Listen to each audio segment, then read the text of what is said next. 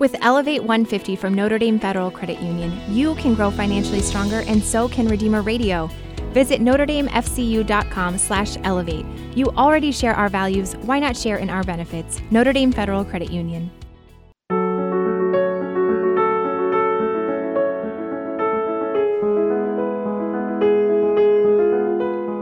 Church Life Today is brought to you in part by Notre Dame Federal Credit Union and our listeners.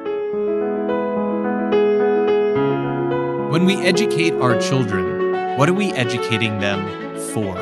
In the Catholic tradition, the end of education has always been sanctity, to form truly free, wise, virtuous disciples who love God and their neighbor. This kind of education concerns the cultivation of the whole person, mind and body, heart and imagination, especially in terms of the habits developed, the affections nurtured, and the abilities fostered and ultimately perfected. Over the past year on this show, I have spoken with a number of leaders across the country in Catholic education, including some who are reclaiming and reproposing classical liberal arts education as distinctively conducive to the aims of Catholic formation and the holistic education of young people. If you have been listening to our show for a while, you may remember an interview with Elizabeth Sullivan of the Institute for Catholic Liberal Education, as well as a pair of interviews with Thomas Curtin, head of school at Our Lady of the Rosary in Greenville, South Carolina. If you don't remember those, you can find those episodes on our podcast, and I recommend them to you. In line with those episodes, today's conversation will also focus on classical liberal arts education in the Catholic tradition, except this time, it is all a bit closer to home, at least closer to my home in South Bend, Indiana. My guest is Dr. Margaret Blume-Fredoso, head of school and board member of the St. Thomas More Academy in South Bend, which is a private, independent, classical liberal arts school in the Catholic tradition, opening its doors with full enrollment in August 2021. Margaret holds a PhD in theology from the University of Notre Dame, as well as a BA from Yale University. Along with president of the board at St. Thomas More Academy, Dr. Kirk Doran, and others, Margaret has been laying the foundation for and is now building this new classical liberal arts school to pursue the ideals of a robust Catholic education with a view to the full dignity and splendor of the human person in Christ. I'm Leonard DiLorenzo. This is Church Life Today, a production of the McGrath Institute for Church Life and the Spoke Street Media Network. I'm glad you're here. Margaret, welcome to the show. Thanks for having me, Lenny. Happy to be here. Margaret, in 1996, your parents founded a Catholic classical school in Pittsburgh called Aquinas Academy. And here you are 25 years later, and you, your husband, a team of others are doing the same thing that your parents did, except you're doing it here in South Bend, Indiana. Come August 2021, St. Thomas More Academy will open as a classical liberal arts school in the Catholic tradition with full enrollment for grades K through 5. So, Margaret, tell us a little bit about the vision for St. Thomas More Academy and why were you so motivated to found this new school? Yeah, thanks for asking. So, yes, my parents founded with some friends Aquinas Academy of Pittsburgh, and I began there in fourth grade, graduated in 12th grade. All of my seven other siblings have all attended there as well. My mom teaches first grade there. My dad's been president of the board from the beginning. And it was just such a beautiful, formative school community. Just also being there from the beginning, really developing the sense of ownership in terms of starting this good thing for other people, really trying to, even as a child, like jump in and build something beautiful for the church was really inspiring for all of us. Our teachers were wonderful. The vision for that school, and hopefully it's also the vision for St. Thomas More Academy, is to have a culture of friendship. So the teachers really get to know all of the students. In our vision for St. Thomas More Academy, we have the value habit of attention, which I have read a lot of, like Simone Weil talking about attention, and it really resonated with my own schooling, where the teacher can really give this sort of attention to her students, where she looks at them as if they are the only thing, and there's this relational element in pursuing the truth together. And this is how I was educated, and this is what I want my children to have. This is what I try to do as a teacher, to have this attention where you and the student are united as you look at the truth together. And obviously the teacher has to guide the student, but it's this very relational thing where the teacher can also learn from the student.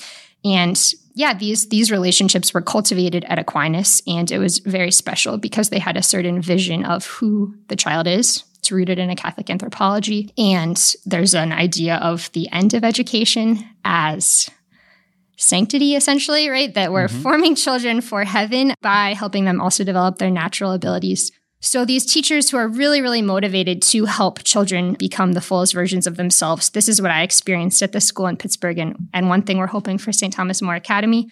Also just a curriculum that is really rooted in the tradition of the Western canon, in particular, of the great works, which give us access to truth, goodness, and beauty. And filling your mind with these things from a young age forms your moral imagination, helps you understand the reality of the sacraments, and yeah, just gives you a taste for what is true. So I went to Yale University for college, and I do think that without this sort of formation, I would probably have lost my faith. I also was able to really try to find some unity to reality because of my own education at this classical school, just to see how all of the disciplines are interconnected and try to search for some like rule or measure for how, what's the measure of truth, right? What's the measure of reality? How can like science and math and literature, all of these things fit together so that they're talking about the same thing in the same picture? And none of my classmates in college, I shouldn't say none, but a lot of them really had trouble connecting things. I had some wonderful friends and some wonderful teachers, but the big gap was this sort of unified vision of reality. And it's so frustrating because you're like, what am I learning? Like none of it fits together. I'm learning all of these skills and I'm doing these sort of mental gymnastics, but what am I actually seeing? And because I had this formation up until that point in my K through 12 school, I at least had something to turn back to after struggling for a couple of years, getting pretty frustrated, and then realizing, what's the line from T.S. Eliot? You go back to where you started and recognize it for the first time. And that's definitely what happened to me like in college because of this formation. So our vision is to have this curriculum. We're starting with K through 5. We may expand to be K through 8, K through 12. We will see what happens. But we really want students to have this unified vision of reality from a young age.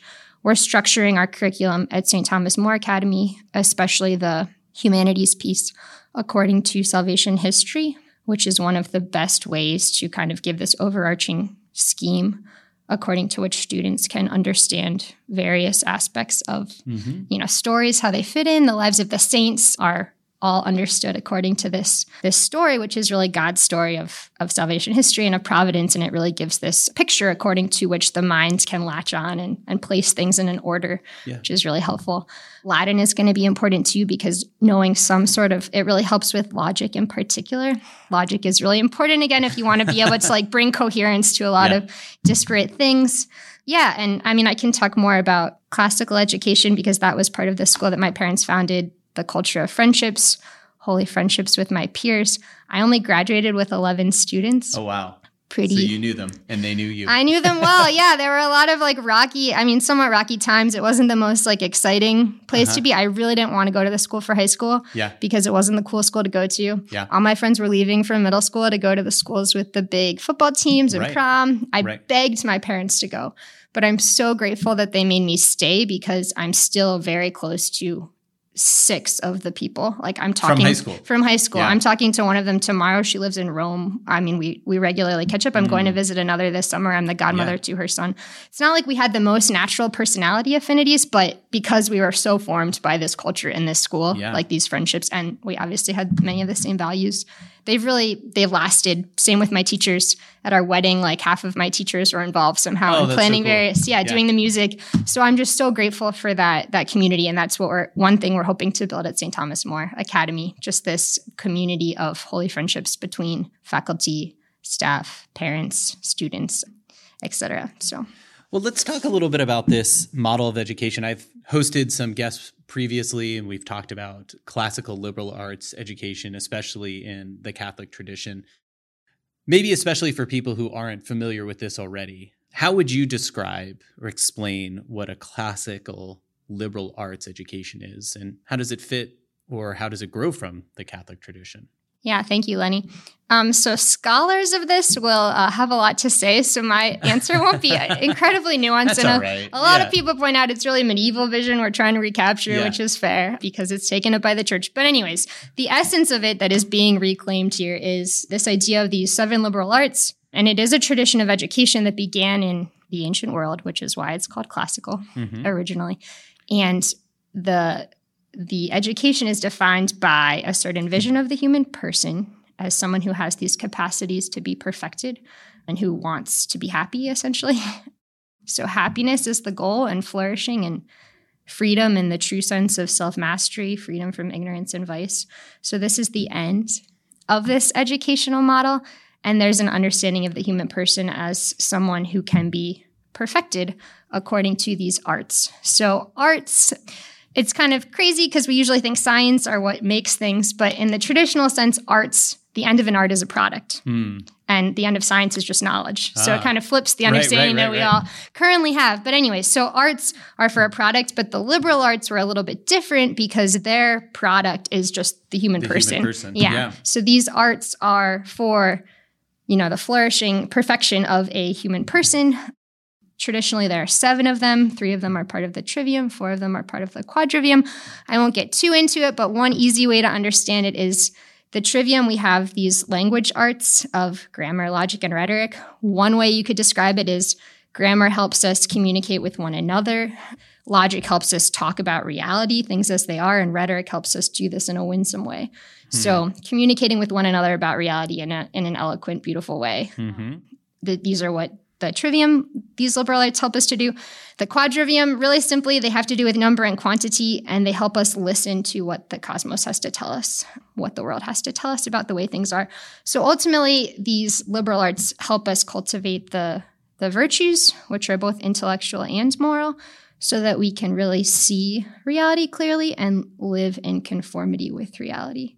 So ordering our affections to the truth that we are able to perceive and our wills. So that's what these liberal arts are supposed to do. And there was a tradition of education from the ancient world that was trying to do this, trying to achieve this vision of human flourishing, human happiness through education. So education was like, it wasn't just, you know, you go to school for a couple of hours each day. It's supposed to be the work of a whole life, right? Because it's about drawing out the most potential of each person, right? Helping them live according to their fullest potential, fullness of their capacity for being, in a very like metaphysical terminology way. Excellent. This is Leonard DiLorenzo. You're listening to Church Life Today on Spoke Street Media Network. I'm talking with Dr. Margaret Blume-Fredoso, head of school at the new St. Thomas More Academy in South Bend, Indiana, a private, independent, classical, liberal arts school in the Catholic tradition, opening with full enrollment for K through 5 in fall 2021. You've spoken a few times already about basically engagement with reality, right? In all of these liberal arts, like that is the thing that we're dealing with in common, is what is real, which sounds so obvious, but especially I think if we reflected just for a moment on our modern lives, so much of what we engage with or are given to engage with is not reality, but ideology or opinion or passing fads. How are we forming good, not just good saints, but also good citizens of our students through this kind of education and teaching them, forming them to develop their capacities to engage with reality as real people? Thank you for that question. Yes. So I think it's really important that students, they're not just being fed things, right? We're trying to cultivate their intellects, their wills, their affections, so that they are then able to be free agents and to judge for themselves what is true, choose for themselves what is good. So this is really important, right? So it's not just ideology. It's not just, we don't think they're blank slates that we're just pouring information into. Right. We're not just like implementing even a method of education. We're really trying to cultivate freedom in these children. And so their intellects are taught how to think. Like that's the goal, right? Through this curriculum, through this training, so that they can, they can recognize when something sounds off and push back against it and feel confident in doing that. Trusting their own powers of judgment is really important. So teaching them to ask good questions, to ask open-ended questions, to wonder in the best of ways, where wonder is a source of joy, but to also like have a healthy skepticism sometimes towards what they're told. So they have a measure, right? We want to give them a measure of truth, not in terms of like you need to believe this certain ideology or these facts even as they relate to current events, but you have a taste for truth so that you recognize it when you see it, and you feel confident in your own powers of judgment to act on that rather than some authority that you're blindly trusting, even as obviously there's ways it's good to listen to the right authorities, but we want them to be able to think for themselves in the best of ways. Yeah. When you have been talking to families about St. Thomas More Academy, and you've been pretty successful in this, as I mentioned already, you're at full enrollment for the fall. What are you finding that is attracting families to this opportunity, this type of education, this kind of school culture? A lot of our families have been homeschooling. So that's been one big group of people who have been attracted to this model, because I think the curriculum we're using is a lot of the same curriculum that many homeschool families have been using, because they have the freedom to kind of think about what curriculum they want to teach their children. It's not just handed down from above, but there's such an attraction to this idea of a community, this school, where it's not just the parents bearing all of the weight of responsibility. Right. We really do believe that parents are the primary educators of their children, right, in accordance with the teaching of the church. So we want to help parents fulfill their duty to educate their children well. But there's also, it says there's an encyclical, Divini Illius Magistri. It says in this that the family is the first educator of the child, but in itself, it doesn't have the resources necessary to form citizens. Right. So exactly what you're talking about. And I think homeschooling is a wonderful option for many people. It's a heroic option for many people, but there is something very good about becoming part of a larger community, showing your children that they are part of this larger community, that, you know, other people are practicing their faith, not just within the family. Other people are learning about these great people in history, thinking about current events, learning how to see reality together. So I think just that aspect of things, that it's bigger than just the family, but still this valuing the family as the primary educators and using a curriculum that many Catholic families and schools are currently being drawn to because it is the tradition of the church. So I think that's one reason we're also really attracting families, whether they're homeschool or not, is that we are trying to reclaim this tradition of education that has been part of the church for centuries and is one of her greatest treasures in terms of how to form both saints and servants of God and country. Yeah, absolutely. No, I mean, and going back to something that you were talking about right from the beginning about the unity of reality, appealing to your own experience of going into college, being grateful for the kind of education you had to be able to integrate these things and have a perspective on the whole. I mean, I think we can all recognize the temptations to the opposite of that, or to something that frustrates that, which is specialization, the fragmentation of knowledge. Again, a lot of times it comes in hot takes and ideologies and various either thinly veiled forms of propaganda or not so thinly veiled, right? So to be able to form a young person towards the unity of knowledge actually says something about them. And I think this goes back to your point, like the product, so to speak, of what these liberal arts leads to is the well-cultivated person who is a whole person. And so, you know, just for me and listening to you talk about the ideals of especially people who might be homeschooling, this seems to relate to that because there's an interest in, well, my whole child, right? And now you're as part of a community that does that. So as they... whether they're coming from homeschool situation or elsewhere, as they bring their kids to St. Thomas More Academy, what would a typical day look like? What's the kind of balance of the school and how it goes about its education? Yeah, thank you for asking. So every day we'll begin with Mass at 8 a.m. Daily Mass was part of my own education at Aquinas, and it was incredibly formative. Everybody went to Mass. Once you get to a certain age in middle school, you can choose whether you want to go to study hall or go to Mass. But most people did, so it wasn't like only the really pious kids go to Mass every day. It's like the school community goes to Mass, and this is really the center of our education. Makes it easier to choose that, right? Like you don't have easier to choose it. And everybody, like all the faculty, like is pretty much on board that like this is the climax of what we're doing here. Right. Like if we can participate in this act of worship as like fully free human beings, like this is the goal. And that was just like so present growing up. So, and having that, like, again, if we're talking about reality, like the Mass is one of the most real things there is, right? Yes. So just starting the school day with Mass, even when it can be hard for the little kids, obviously, but keeping it short, we have a wonderful lineup of priests for next year. A Jesuit, 2 Dominicans, a Holy Cross priest, and a priest of Opus Dei. So we've got a great Great. A great lineup. And then we'll go straight into math. We're going to have 45-minute blocks of learning and then punctuated by like 15-minute recesses because education of the whole person, right? Yes. And some, especially when they're little, right? We want them to be able to jump up and move around and just get a little bit of a break. So we'll have 45 minutes, 15-minute short recess, 45 minutes again. We're going to start with math and language arts because these are, you know, want them to have their best time in the beginning of the day. So our math curriculum, it's a ladder of learning approach. We really want to focus on mastery of basic concepts and move forward and build upon those. Yes. Make sure everyone is moving forward together. We're not just like cycling through material just to cycle through material, thinking we'll get it the next year if we don't get it right now, but then you just end up repeating. So really having a ladder of learning approach, especially to math and the language arts. And then we also, so these 45-minute blocks of study, another core piece, it's called Integrated Humanities. Mm-hmm. So this is part of the St. Patrick's curriculum that our own Diana Philpott, I know you've had her husband on the show, has developed with one of her good friends, Lisa Kearns, who teaches at a school in Virginia. So they both consulted about a dozen Catholic classical schools at this point and have just designed their own integrated humanities curriculum called the St. Patrick's curriculum. This is where salvation history is the spine.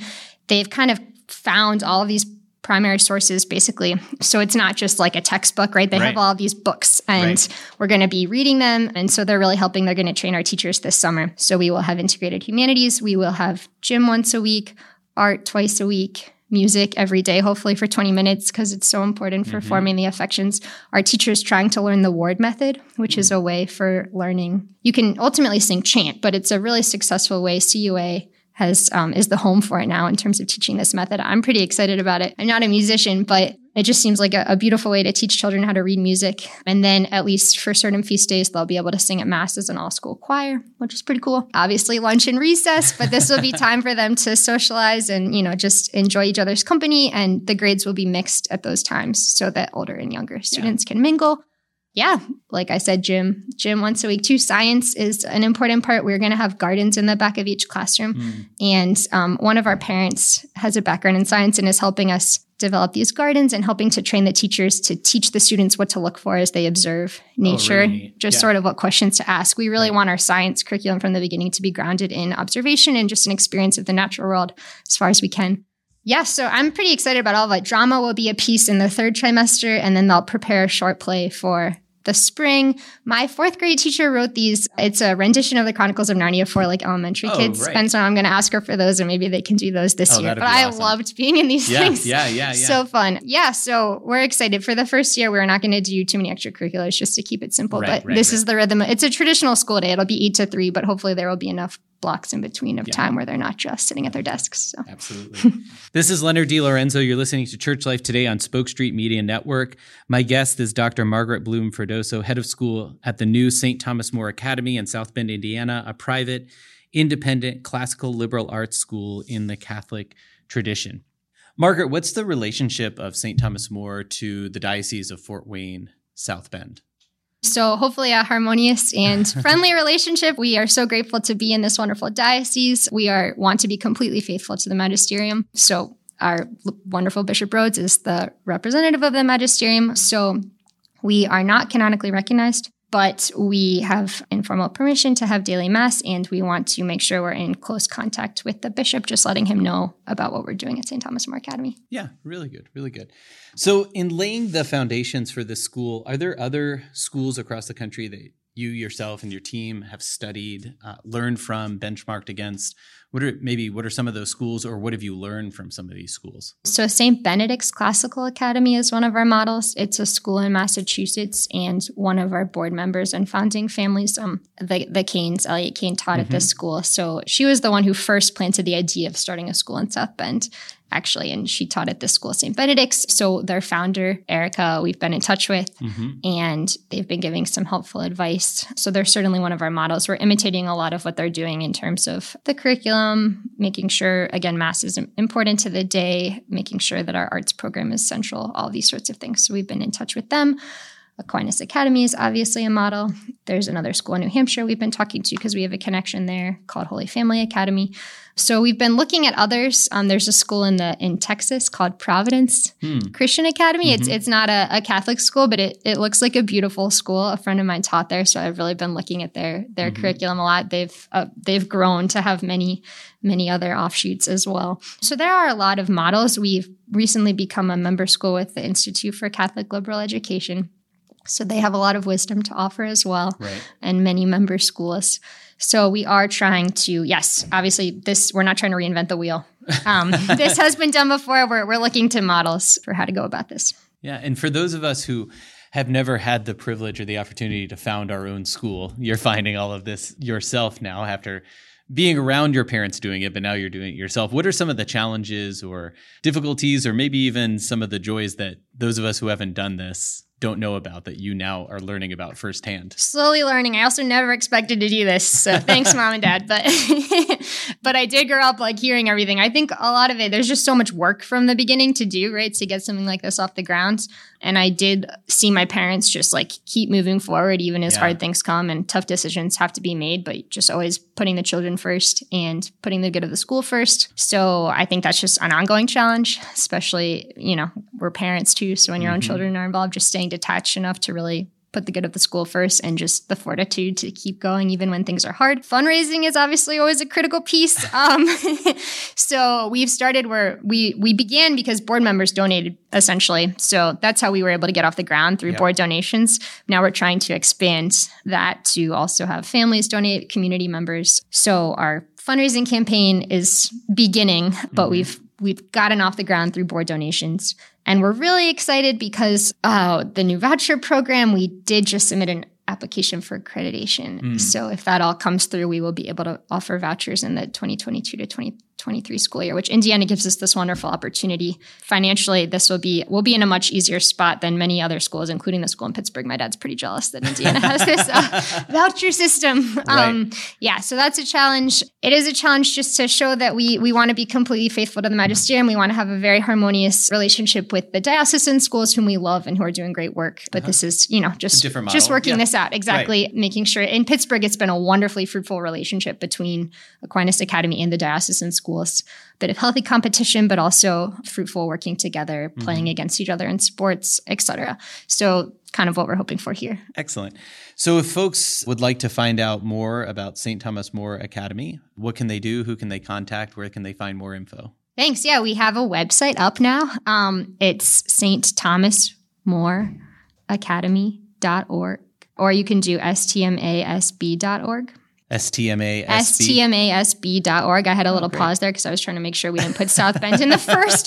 But the first is just St. Thomas More Academy.org. You can search St. Thomas More Academy South Bend now and it should come up. Or stmasb.org. So our website is probably the best place to go for more information. There's a contact form on there, emails to contact on the website. Excellent.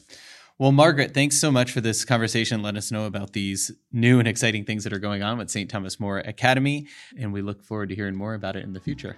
Thank you so much for having me on, Lenny. And thanks to all of you for joining us on Church Life Today.